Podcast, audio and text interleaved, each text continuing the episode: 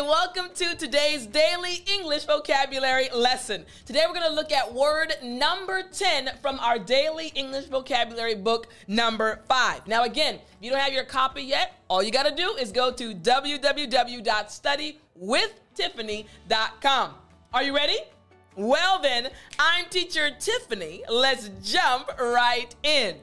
All right, word number 10 is cordial. Good. Again, after me. Cordial. Excellent. Now, I want to break this down a little bit more to make sure you're able to pronounce it like a native English speaker.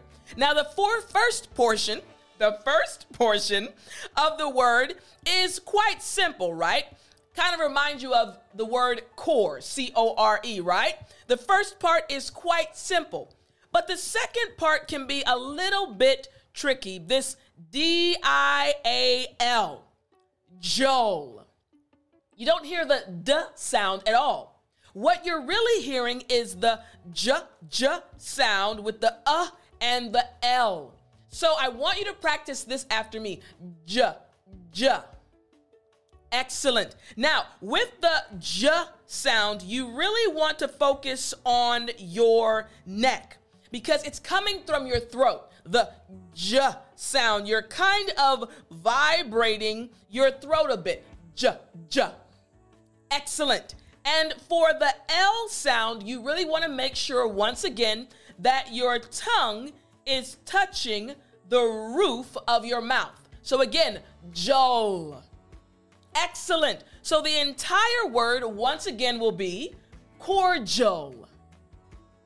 Excellent. Very good. So now that we have the pronunciation down, let's look at the definition of this word. The definition literally means it is warm and sincere. That's right. Warm and sincere.